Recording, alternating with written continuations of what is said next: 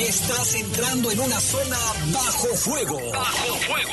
Bajo fuego. El noticiario policiaco de mayor audiencia en la región. Si quieres saber qué pasó, quédate con nosotros en Bajo Fuego. Bajo fuego. Una producción de los servicios informativos de la poderosa RPL. Bajo Fuego. Bajo fuego.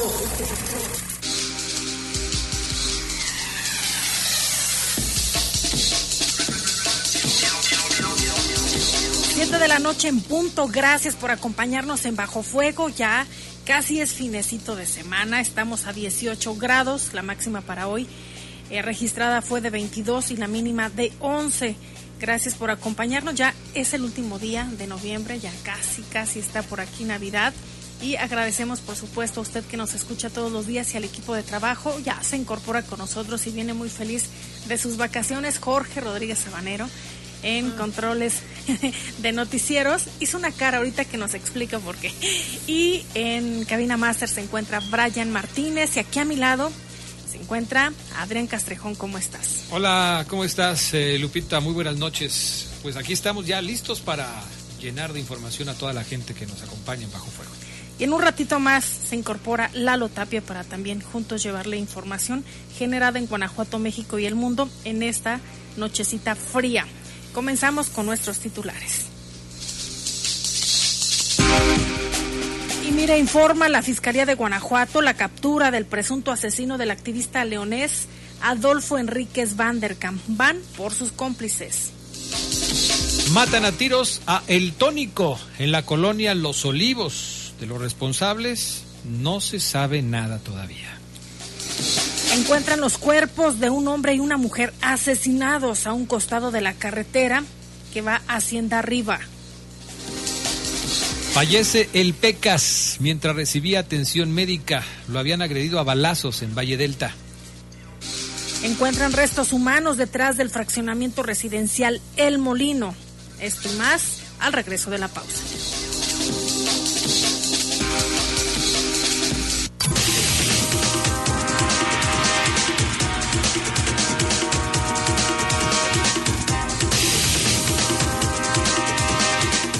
Las 7 de la noche con 8 minutos y ya le comentábamos esta noticia que ha trascendido, al menos aquí en Guanajuato. La Fiscalía ya dio a conocer esta tarde que logró la captura de Luis Jair de Jesús, presunto homicida del activista leonés Adolfo Enríquez Vanderkamp. Fue a través del trabajo de un grupo integrado por expertos en servicios de investigación científica, agentes de investigación, analistas de información criminal y agentes del Ministerio Público de la Fiscalía de Guanajuato que se pudo eh, realizar la captura del presunto responsable. En la escena del crimen se aseguraron casquillos de arma de fuego y otros vestigios que fueron analizados y revisados por los expertos científicos mientras agentes de investigación realizaron las, las pesquisas que arrojan la claridad en torno a los hechos. Conforme avanzó la investigación se aseguraron dos armas de fuego utilizadas en el atroz crimen. Con los citados indicios, el agente del Ministerio Público logró identificar a uno de los intervinientes. Agentes eh, lograron también capturar ya con orden de aprehensión a Luis Jair de Jesús, quien será puesto a disposición del juez y un agente del Ministerio Público presentará los elementos que demuestren su probable participación en los hechos delictivos.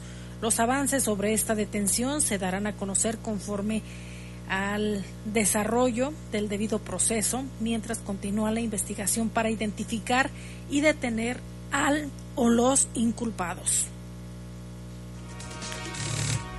Bueno, la fiscalía se anota eh, una eh, buena, un buen trabajo. Eh, obviamente falta que se desarrolle todo el proceso judicial. Por lo pronto, lo que anuncia la fiscalía es la detención de este sujeto, conocido como Luis Yair de Jesús, y que pues es el principal responsable de la muerte del activista Adolfo Enríquez Vanderkamp. Todos los indicios que se han recuperado tras la investigación, más eh, las demás pesquisas que ha realizado la Fiscalía, conducen a que Luis Jair de Jesús es el principal responsable del homicidio de Adolfo Enríquez Vanderkamp. Y desde luego, pues eh, no se detienen ahí. Eh, están buscando también a los demás implicados que pueden ser uno, dos, no sabemos cuántos más. Hace unos días, y platicábamos ahora antes del inicio de este informativo, Lupita, el propio gobernador, había mencionado que antes del domingo eh, habría noticias al respecto de este tema y hoy jueves, 30 de noviembre, pues ahí está ya la información de la Fiscalía dando a conocer la captura del presunto asesino de Adolfo Enríquez Vanderkamp. Y vamos a esperar, eh, Adrián, ojalá que el juez determine que fue una buena detención, que no hubo violación al debido proceso y que esto pueda derivar a una vinculación a proceso penal y con ello pues al desarrollo de, de todo este eh, pues sí, el proceso que lleve a alguna sentencia en caso de que se compruebe que en realidad es el asesino. Sí, se tiene que cumplir con todo el proceso y por supuesto habrá que estar pendiente de todo esto. Bueno, esto con respecto al, a la captura del presunto homicida de Adolfo Enríquez Vanderkamp, pero desgraciadamente los hechos de violencia siguen en la ciudad y se presentan en diferentes zonas, como esto que sucede eh, o que sucedió en Los Olivos. Un hombre de aproximadamente 40 años de edad fue asesinado a balazos durante la tarde de este jueves en las calles de la colonia Los Olivos. La agresión se registró en las calles Esperanza Iris y Oralia Domínguez cuando la víctima caminaba por el lugar. De acuerdo con las primeras versiones, un par de hombres en una motocicleta se le acercaron y le comenzaron a disparar en varias ocasiones para de inmediato huir. Luego de los reportes realizados por vecinos del lugar al 911, acudieron elementos de la Policía Municipal y paramédicos para brindar la atención. Sin embargo, solo confirmaron el fallecimiento de este sujeto a consecuencia de la gravedad de las lesiones que ha sufrido. De inmediato, la zona fue acordonada y asegurada por autoridades, en lo que se montaron los operativos para poder dar con los responsables, aunque no se reportaron personas detenidas. La víctima no ha sido identificada plenamente por las autoridades, sin embargo, algunos habitantes de la zona señalaron que se dedicaba a la, a la recolección de PET y era conocido como el tónico. El motivo de la agresión no se ha confirmado. Llama la atención eh, el oficio al que se dedicaba esta persona, la recolección de PET, porque no es la primera vez en las últimas semanas que esto sucede. Tal y como pasó con el caso de las personas que fueron agredidas y que vendían flores afuera del Panteón de San Nicolás, hemos reportado aquí mismo en Bajo Fuego eh, los incidentes con personas que se dedican a la recolección de residuos para reciclar. Eh, seguramente alguna línea de investigación de las autoridades tendrá que ver con su actividad y el por qué se está eh, ocasionando estos pues estos, estos eh, asesinatos a las, a las personas que están involucradas en esto, ¿no? Si mal no recuerdo, Lalo Tapia, han sido alrededor de tres personas ya con este. Eh, de los, los recolectores de residuos. ¿Qué tal? Buenas noches, antes que otra cosa suceda. Buenas noches, ya estamos aquí. Eh, sí, van varios. Pues, yo también recuerdo por lo menos tres en las últimas dos o tres semanas pero a lo largo del año ya han sido bastantes, han sido bastantes. Eh, como dices Adrián, creo que podría ser una coincidencia, pero seguramente también la Fiscalía tiene que tomar en cuenta esas coincidencias, ¿no? El, hecho de que sean eh, recolectores de PET, que han sido bastantes casos, tanto hombres como mujeres, alguna línea de, investigación tendrán que, que, seguir en torno, en torno a eso. Son hasta el momento 86 los homicidios que, que se ha registrado durante este mes. En el avance decíamos que habíamos llegado a los 100, pero no, pero no. Una disculpa ahí, se me cuatropearon los números. Llegamos a 86 pero, con el de hoy. Pero son 86 en León. En León, a punto de llegar a los 90. Y en caso de llegar a los 90, que ojalá no se llegue a esa cifra, pues estaríamos hablando de que ya se rebasó el promedio de los últimos meses, porque el promedio era de 2 punto y algo. Estamos a 30 de noviembre y si llegamos a los 90, que ojalá no suceda, pues estaríamos hablando ya de 90 personas asesinadas con un promedio de 3 asesinatos diarios durante el mes de noviembre. Y también sería eh, uno de los meses con mayor número de mujeres asesinadas. También. Si hacemos el comparativo con el mes anterior. Sí, con, porque el caso que, que mencionabas hace un rato, o mencionaban hace un rato en, sí lo mencionaron ya, ¿no? Lo de... Vanderkamp No, el, otro, el de acá de Hacienda Arriba, bueno, es el que vamos a mencionar ahorita. Serían como 16 más o menos las mujeres que han sido asesinadas durante este mes. Eh, y de esos, el único que recuerdo que sí fue catalogado como feminicidio fue de, de una investigación que, que hizo la fiscalía por una persona desaparecida, precisamente una mujer, en el fraccionamiento Guadalupe que ese ya, ya, hay una vinculación a proceso, el presunto responsable está en prisión, pero ha sido el único, por lo menos de este mes, el único que ha sido catalogado como feminicidio o que se haya dicho abiertamente que está catalogado como tal. De hecho, colectivos y el Observatorio Ciudadano, tanto eh, de Salamanca y, y también de, de, Irapuato, hablaban sobre eso.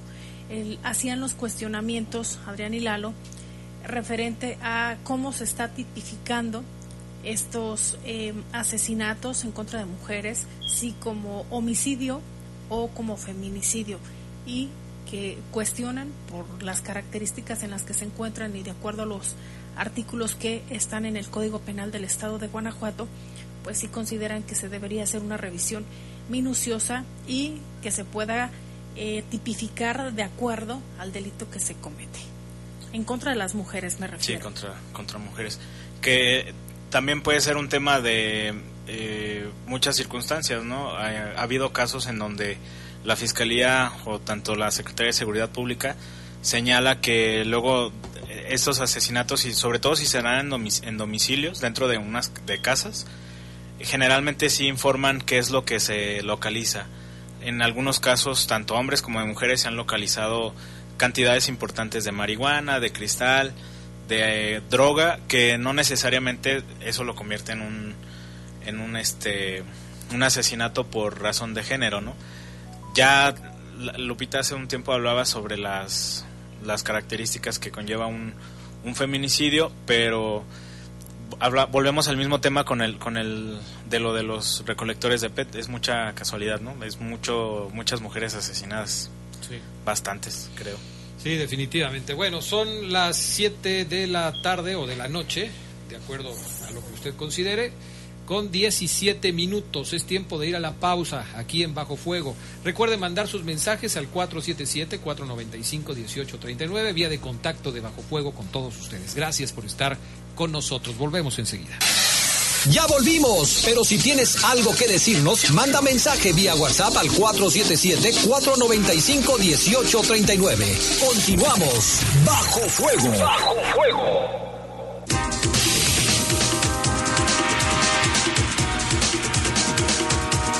Las 7 de la noche con 22 minutos y tenemos información, efectivamente, Lalo, de lo que comentabas en Hacienda Arriba, otro homicidio. Sí, un hombre y una mujer que fueron asesinados aparentemente a balazos y sus cuerpos fueron localizados a un costado de la carretera hacia Hacienda Arriba, esta zona de Comanja de Corona. Eh, la localización se reportó esta mañana por parte de automovilistas que circulaban ahí por la carretera León San Felipe cuando llegaron los policías, localizaron estos cuerpos envueltos en bolsas de plástico. Los paramédicos llegaron al poco tiempo, ya lo hemos hablado por cuestiones de protocolo, certificaron la muerte de ambos eh, por lesiones de arma de fuego. El lugar de inmediato quedó asegurado por parte de las autoridades municipales. Se estuvieron realizando pues ahí las investigaciones por parte de agentes de la fiscalía. Los fallecidos son un hombre y una mujer no identificados hasta el momento y tampoco se han determinado pues más detalles sobre los responsables, no se sabe absolutamente absolutamente nada. Los cuerpos finalmente fueron trasladados al servicio médico forense y pues esperar avances en las investigaciones, ojalá que haya eh, esos avances para, para el esclarecimiento de este doble asesinato. Y en otro hecho, un hombre murió mientras recibía atención médica luego de ser agredido a balazos durante la noche de ayer en la colonia Valle Delta. Los hechos ocurrieron cerca de las 10 de la noche en la calle Ciros Hileros, em, cuando se, acercó, se acercaron a la víctima un par de hombres, presuntamente a bordo de una motocicleta de color blanco. Los mismos comenzaron a disparar en varias ocasiones contra su víctima para luego darse a la fuga, sin que hasta el momento se conozca su paradero. Paramédicos acudieron al lugar de los hechos para brindar atención médica al lesionado quien fue identificado como Diego Emanuel, conocido como el Pecas, a quien lo trasladaron a un hospital en condiciones graves. Ya en el nosocomio se confirmó su fallecimiento por la gravedad de las lesiones. Hasta ahora no han dado a conocer más detalles sobre este hecho, si fue ataque directo o se debe a alguna otra línea de investigación. Y también dos hombres fueron asesinados a balazos durante la noche de ayer en las calles de la colonia Anzures. Esta agresión se reportó por parte de habitantes de la calle Pirules. Está en esta colonia que se encuentra ubicada a un costado de la colonia Montolivo. Luego de los reportes al 911 acudieron las autoridades y los paramédicos para brindar los primeros auxilios a los heridos. Confirmaron su fallecimiento, desafortunadamente. Las víctimas ya están identificadas como Juan Alejandro, conocido como el Tripa, de 34 años, y Rafael, que era conocido como Rafelo, de 36. Ahí en la zona se montaron operativos, igual para poder dar con los responsables, sin embargo, no hay detenidos y también se desconoce el motivo de esta agresión. Y en la parte trasera de la colonia residencial El Molino, en una zona cerril fueron localizados los restos humanos de los cuales no se han confirmado más datos. Eh, fueron eh, localizados mientras se realizaron labores eh, por parte de la Comisión Estatal de Búsqueda y otras autoridades.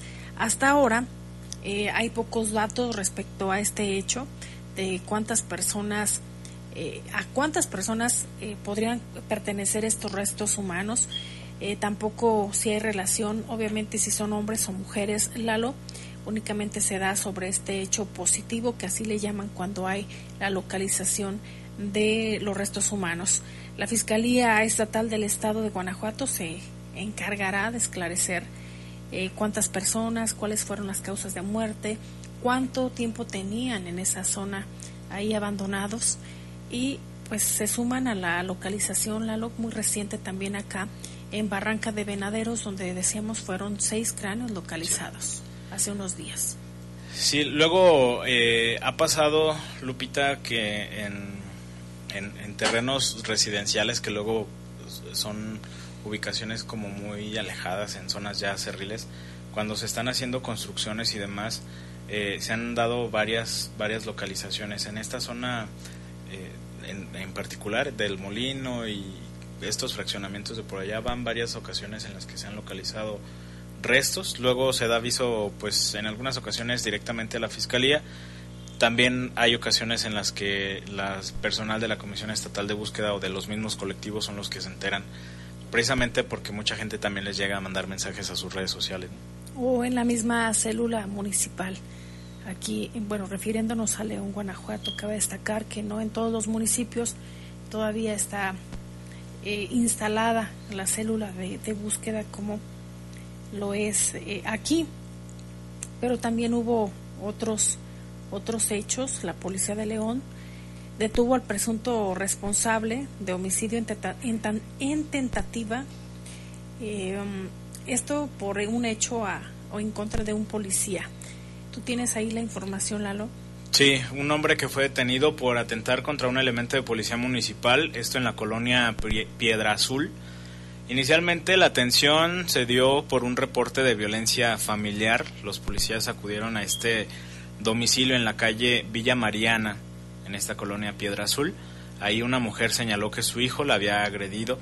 Con el consentimiento de esta persona, un oficial de policía entró a la casa.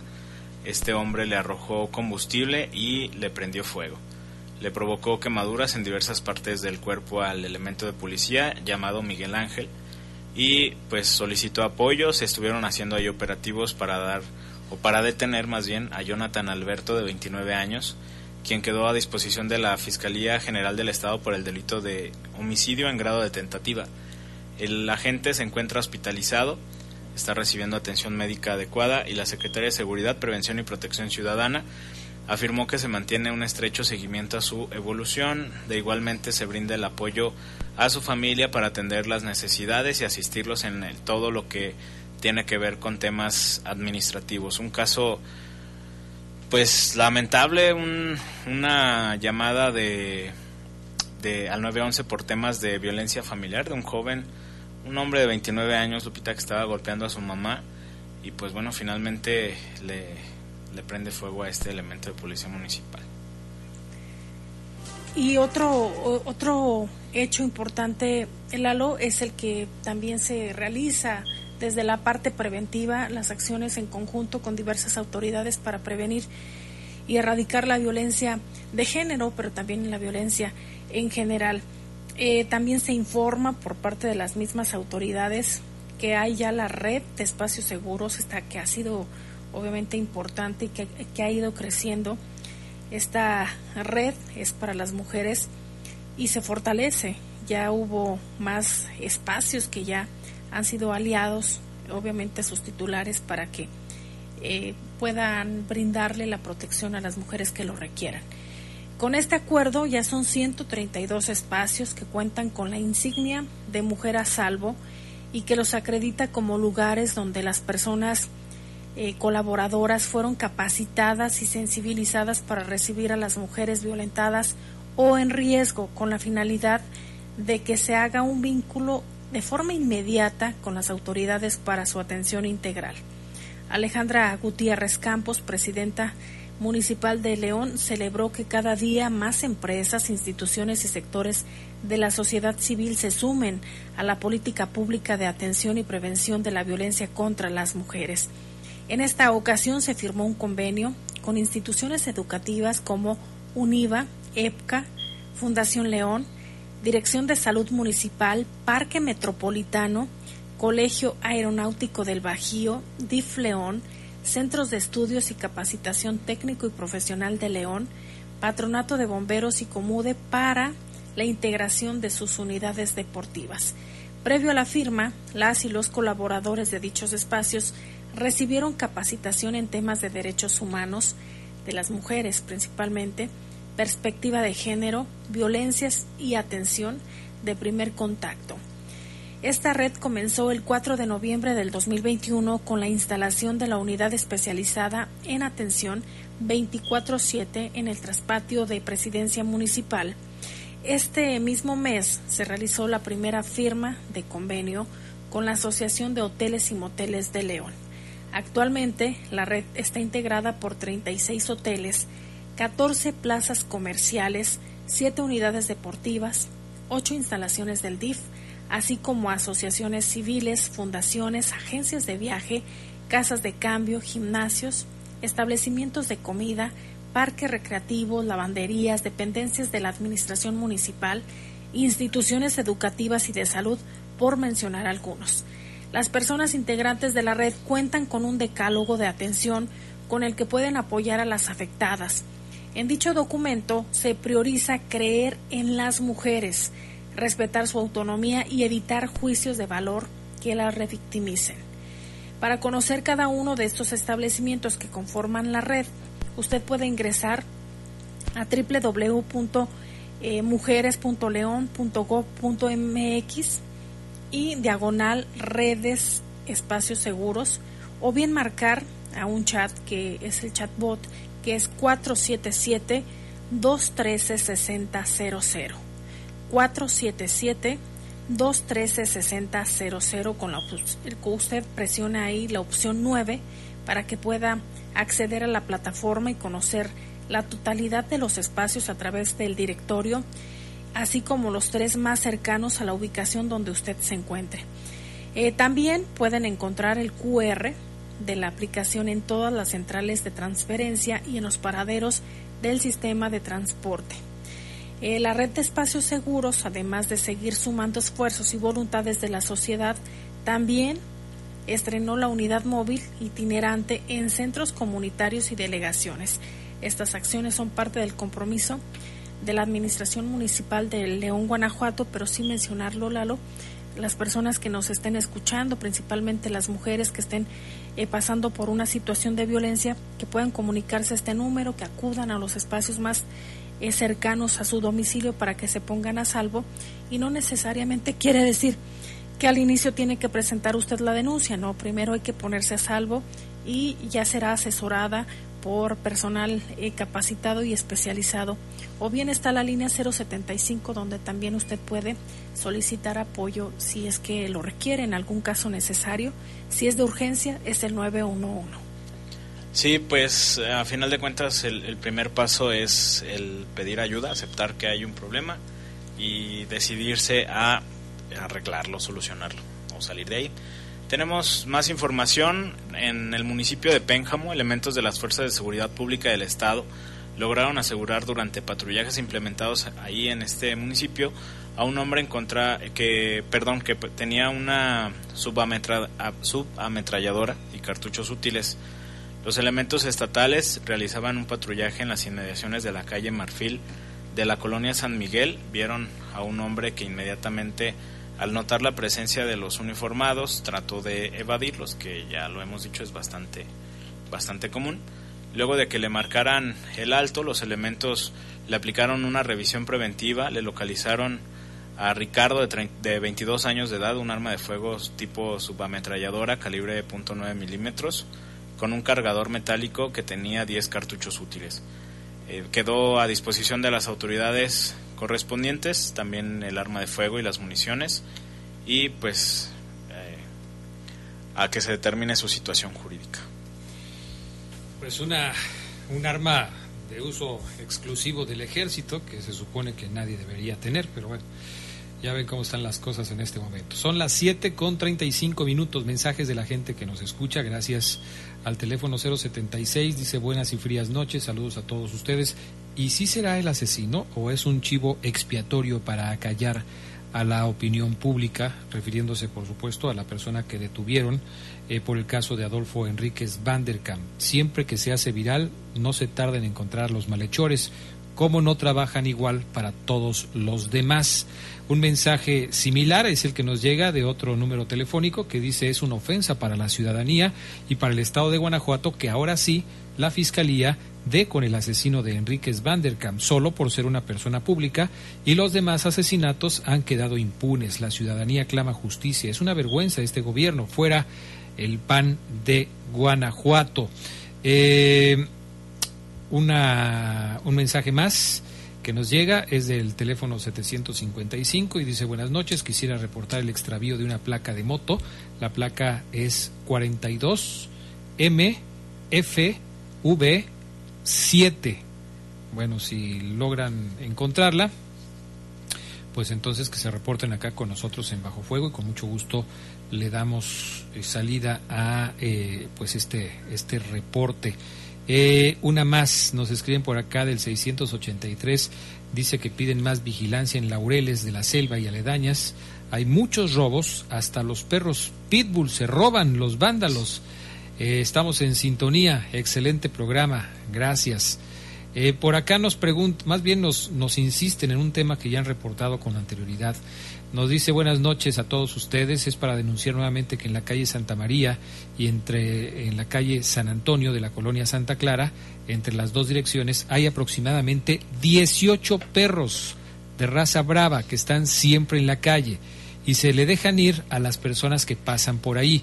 Tratan de morderlas. Aparte de eso, sus heces y orines hacen un olor insoportable. Ya hemos reportado, no pasa nada, pedimos ayuda, ya que estamos desesperados, gracias y bendiciones para todos. Le pregunté eh, a quién lo han reportado, ya no me contestó, esperamos que nos pueda aclarar, pues para saber cómo lo podemos orientar, si está hablando al lugar adecuado o si este pues habría que canalizarlo a otro lugar. De hecho, mm, dentro de unos minutos vamos a presentarles una charla que tuvo Lupita eh, relacionada con este tema, ¿no? Eh, uno más, antes de irnos a la pausa, mm, nos dice por acá, eh, buenas noches, mi humilde comentario, la mayoría nos quejamos de la inseguridad del lugar donde vivimos, pero al momento que nos toca elegir a quienes nos gobernarán, no ejercemos el, el método que realmente tendría que hacerse para que se consiguiera el cambio. Si sigue ganando el mismo partido de siempre, aquí en Guanajuato, pues jamás vamos a tener un cambio. Saludos y muchas gracias a todos los que forman parte del gran equipo de Bajo Fuego. Con esto, la verdad, no estoy a favor o en contra de ningún partido, pero la verdad tenemos un gobernador que se preocupa por otras cosas, como la cancelación del concierto de Luis Miguel, que en la seguridad, perdón por mi mala escritura, nos dice este, esta persona. Bueno, eh, adelante, Lupita. Ah, y también hay un servicio social que publica la Secretaría de Seguridad Pública de León Dice, se solicita el apoyo de la ciudadanía para localizar a los familiares del señor Ismael Mendoza. Tiene 61 años de edad. Él se encuentra en la casa San Juditas, en la calle Canadá 513 de la colonia Chapalita, entre la calle Sonora y Michoacán para si usted eh, nos está escuchando, conoce a sus familiares o sus mismos familiares nos están escuchando, puedan ir por él. Es el señor Ismael Mendoza, de 61 años de edad, y lo vamos a, a compartir ahí en nuestras redes sociales para que usted pueda ver la fotografía y si conoce a alguien, pues hay que ayudarlo a que llegue a su casa. Sí, sí, lo vamos a compartir a través de nuestras redes sociales para que tengan la posibilidad de checar la foto, como dice Lupita, y ver si nos pueden ayudar a localizarlo. Son las 7 con 40 minutos. Es tiempo de hacer una pausa. Yo les recuerdo la, la línea de contacto de WhatsApp para que nos manden sus eh, puntos de vista, comentarios o lo que nos quieran decir. 477-495-1839. Repito, 477-495-1839. Volvemos enseguida.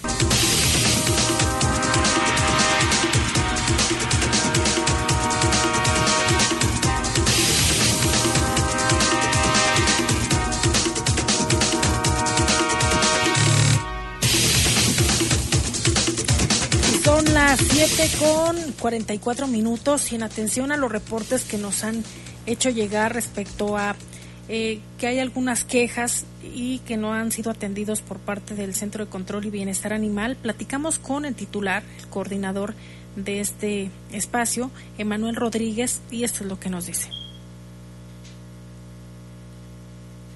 Nos encontramos con Emanuel Rodríguez, coordinador del Centro de Control y Bienestar Animal de León.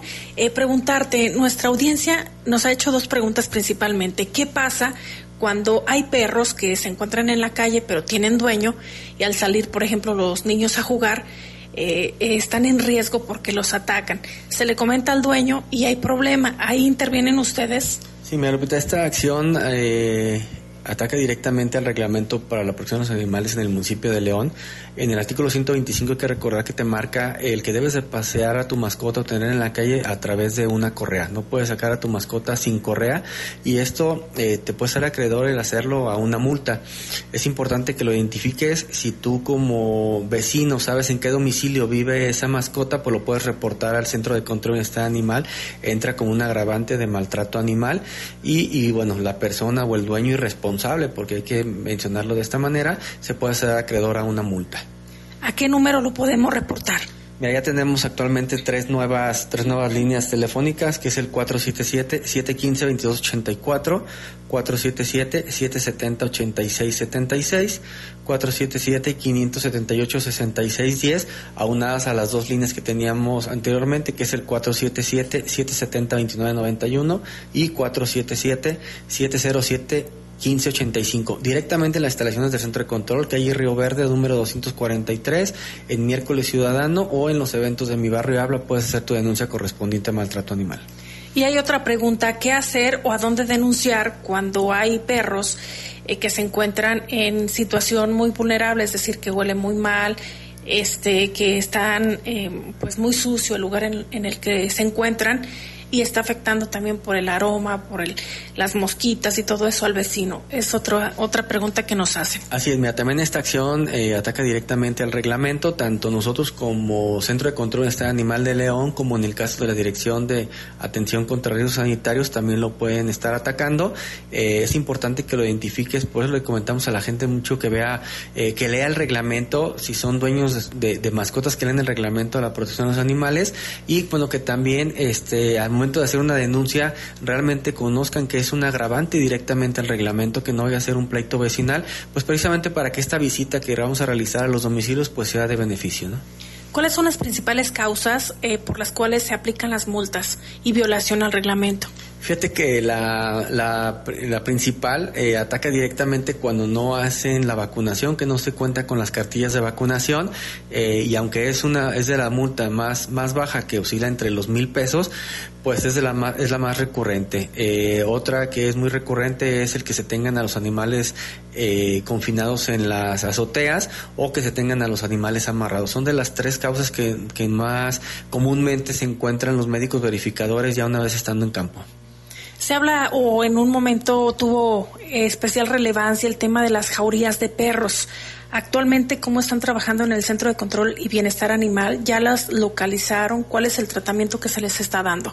Bueno, mira, ahorita primero las identificamos como tal donde pudiera haber jaurías y también puntualizar que hay que no hay que satanizar estas estos animales que, pudieran en algún momento atacar. Hay que recordar que ellos son territoriales, pero que más sin embargo ante alguna sospecha que pudieran ser agresivos, comunicarse a los teléfonos que ya hemos dado del centro de control, se hará el rescate de estas mascotas en situación de calle y bueno se evaluará se evaluará su, su destino final. No, aquí es importante el que la gente pues haga las denuncias, que no diga ah, ya lo hizo otra persona o, ya no me pasó nada a mí y ya, ya pasé yo corriendo, lo que sea, eh, y, que, y, que no hagan las denuncias. Es importante que la gente denuncie este tipo de, de situaciones. Como te comento, nosotros como centro de control ya hemos identificado algunas, ya se han ido atacando, estamos haciendo, estamos trabajando en ellas y al momento de que hay una denuncia, inmediatamente pues se toman las acciones necesarias. ¿Cuáles son las que ya se identificaron?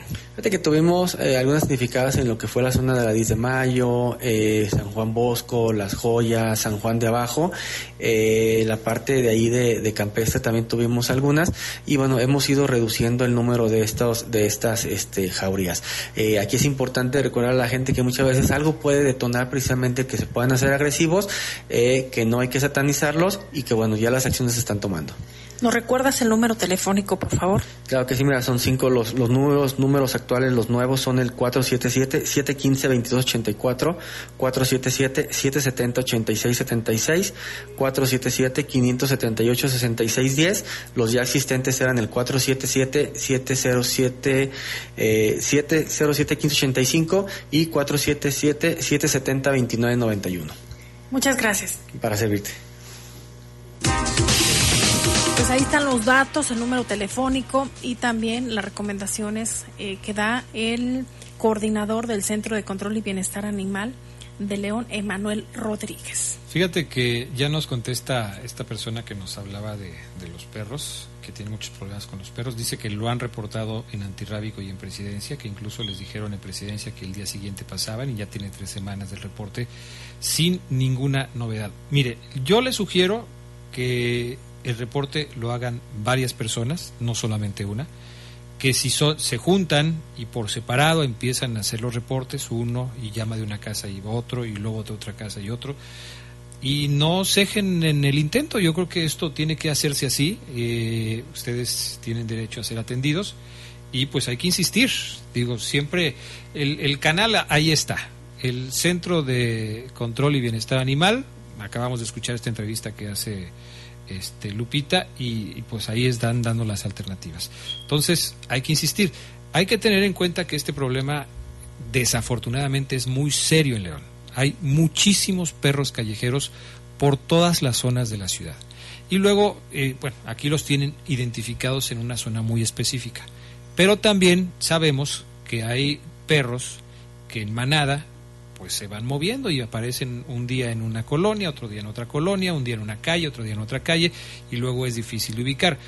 Por eso sí me parece importante insistir en el tema de la denuncia y pues aunque parezca cansado y aunque parezca aburrido y aunque de repente las autoridades por alguna razón no hayan atendido su solicitud, hay que insistir hay que insistir. Creo que lo están haciendo de la manera correcta, si ya hablaron al Centro de Control y Bienestar Animal, si ya se presentaron en presidencia, pues hay que seguir insistiendo en lo mismo hasta que finalmente se tenga una solución a este tema. Y también lo que pueden hacer es subirlo a redes sociales y etiquetar al alcaldesa, etiquetar al municipio y para que le puedan dar seguimiento. Yo he visto que al menos el secretario del ayuntamiento sí les contesta a través de las redes sociales y se canalizan. Eso es lo que yo he visto pero también la vía correcta 072 o el número que ya proporcionamos. Sí, ahí cabe mencionar eh, que para cualquier tema el asunto de publicar en redes sociales no es una denuncia. Si eh, lo asaltan, si cualquier tema relacionado con asuntos de inseguridad, el publicar en redes sociales no significa una denuncia. Hay que eh, acudir a los, a los medios correspondientes ya sea la fiscalía, a los reportes al 911, en el caso de violencia también lo que los que ya se estaba mencionando Lupita, que esto es importante, no no hay que confundir el, el tema de publicar algo en, en, una red social, sí denunciarlo pues, pero ante sociedad como tal, no ante las autoridades. Pero si ya lo hicieron en este caso por la vía correcta, también abona el que lo haga por red social, porque la misma alcaldesa lo ha dicho. Sí. Encuentra un bache y etiquéteme y se le da seguimiento. Sí, lo que, lo Pero dice... sí es importante esto que dice Lalo, porque eh, a veces la gente se va con la finta de que ya lo subí a redes sociales. Sí, ya lo denuncié. Y ya está. no, no, Son Las, las, dos vías correctas. Sí, no, no es una denuncia. Hacer una eh, publicación en redes sociales no significa hacer una denuncia. Esto hay que presentarlo a través de los canales oficiales. Bueno, eh, algunos mensajes más, son las 7 con 53 minutos. Nos escribe por acá del 660, dice buenas noches, nada más para reportar que en la salida a San Pancho, a la altura de la reserva, es muy molesto que hay un charco de agua que invade más de uno de los dos carriles, aparte es agua sucia, que sale de una planta tratadora que se ubica en la entrada de la subida a la colonia Jacinto López. Es muy peligroso para quienes transitamos en motocicleta. Ahora ya tiene más de una semana, pero eso pasa muy seguido. Y seguramente ahora que ha estado lloviendo, pues el agua se acumula y si como lo dice proviene de una planta tratadora, pues a lo mejor no solamente depende de las lluvias, sino también de alguna fuga que esté por ahí. Buenas noches, quería reportar que en el Boulevard Antonio Madrazo no hay luz en los postes y está muy oscuro solo el Boulevard. Ya tiene cuatro días. Pues una llamada también a, a alumbrado público, ¿no? Para que pueda atender este reporte en el Boulevard Antonio Madrazo. Eh, está muy, ojalá que nos pudiera decir a la altura, a qué altura del Boulevard Antonio Madrazo, para que pudiéramos también eh, pasar ahí el, el reporte. Y eh, un último, dice el 451, ¿por qué no usan a los mismos agentes para agarrar a los matones de las motos? Pues yo supongo que se están investigando, ¿no? seguramente se está trabajando en la investigación de todos eh, de todos los que tienen que eh, ver con este asunto de las motocicletas y que de alguna manera eh, pues se trata de encontrar a los responsables es un asunto que seguramente se está trabajando dice que es por el seguro de las trojes a la altura de la Carmona y el Cortijo el asunto de la falta de luz en el Boulevard Antonio Madrazo eso es lo que se dice bueno Ahí está. ¿Tenemos más información, muchachos? Sí, hay recomendaciones por parte de bomberos para prevenir accidentes en el hogar, sobre todo aquellos relacionados a lo que hemos comentado con eh, las luces navideñas y los cortos circuitos. ¿Cuáles son las recomendaciones para prevenir incendios en temporada decembrina? Híjole, son muchas, pero la principal es controlar lo más posible la pirotecnia, y no sobrecargar las líneas eléctricas de nuestras casas por la sobrecarga eléctrica que puede generar un cortocircuito. Tener mucho cuidado con los árboles naturales, ya que a la vuelta de una semana se vuelven muy fácil que se puedan eh, prender. ¿En qué porcentaje incrementan los incendios en esta temporada? Casi un 50%, eh, generalmente en incendios forestales, de pastizales en, la, en el área urbana. El 2022, ¿con cuántos incendios cerró y cuál es la proyección que se tiene aproximada en este 2023 de acuerdo al histórico? Tengo el 2022, pero nada más del, del mes de diciembre. Fueron alrededor de 18 mil incendios forestales, en general forestales y de casa habitación, en todo lo que es el mes en lo largo y ancho del estado de Guanajuato. ¿Cuáles son los municipios que tienen mayor incidencia? obviamente León por el tamaño y así sucesivamente. ¿Qué hacer ante una emergencia? Llamar al 911 o llamar al Departamento de Bomberos. Gracias. Eso es. Pues ahí están las palabras de Juan Antonio Quiroga Lozano, presidente de la Asociación de Bomberos del Estado de Guanajuato. Importante atenderlo para prevenir estos accidentes. Él decía eh, que hay personas que ahorita en esta temporada ponen sus árboles navideños que son naturales y al, paso del tiempo pues están secando y con ellos si le pones las extensiones y las recargas en, en un solo enchufe varias, corre el riesgo que se calienten y más rápido se pueda generar un incendio debido al combustible que es la madera, las hojas secas. Sí, mucho cuidado y vamos empezando con la época navideña, entonces todo eso tiene que ver con los nacimientos, con los árboles navideños, con los adornos navideños, la veladoras, la pirotecnia, las veladoras. O sea, sí hay que tener mucho cuidado con ese tipo de, de situaciones porque se viene una época en la que tradicionalmente hay muchos incendios y los bomberos de León pues van a tener mucho trabajo porque desgraciadamente así sucede. Ah, debemos cambiar la cultura, debemos mejorar nuestras acciones, debemos mejorar nuestra prevención para evitar que esto siga sucediendo. Y ojalá que en las estadísticas, porque ya ven que ahora de todo hay estadísticas, podamos pronto reflejar una disminución en este tipo de incidentes en la comparación de lo que sucede este año con lo que ha sucedido en años anteriores, eh, reflejando, insisto, que ha habido pues menos incendios y sobre todo menos incendios provocados por el descuido de los seres humanos, que generalmente es lo que los provoca, ¿no? Y algo tan común también, las fugas de gas. Algo que decía es que cuando perciba ese aroma a gas, ni apague ni encienda eh, la luz porque genera un chispazo y con ello pues puede eh, provocar una explosión. Hay que marcarle directamente a las autoridades que vengan y atiendan este tipo de situaciones que se tiene convenio con las gaseras para que lo hagan. Es decir, si usted tiene un tanque dañado, que hay una fuga, ellos tienen que reponerle ese tanque. Sí, así es. Pues ya nos vamos muchachos, llegamos al final de Bajo Fuego esta noche, agradeciendo como siempre a toda la gente que nos acompañó. Muchísimas gracias, que tenga una excelente noche. Recuerde que tenemos una cita el día de mañana en punto de las 7 de la noche. Lalo Tapia. Sí, muchas gracias. Mañana nos escuchamos a las 7. Que tengan buena noche. Bin Honda, la moto de tus sueños, presentó. Estás a punto de salir de la zona bajo fuego. Ahora ya conoces todos los detalles de lo que pasó, pero para seguir bien informado, no te pierdas la próxima edición de Bajo Fuego. Bajo Fuego, una producción de los servicios informativos de la poderosa RPL.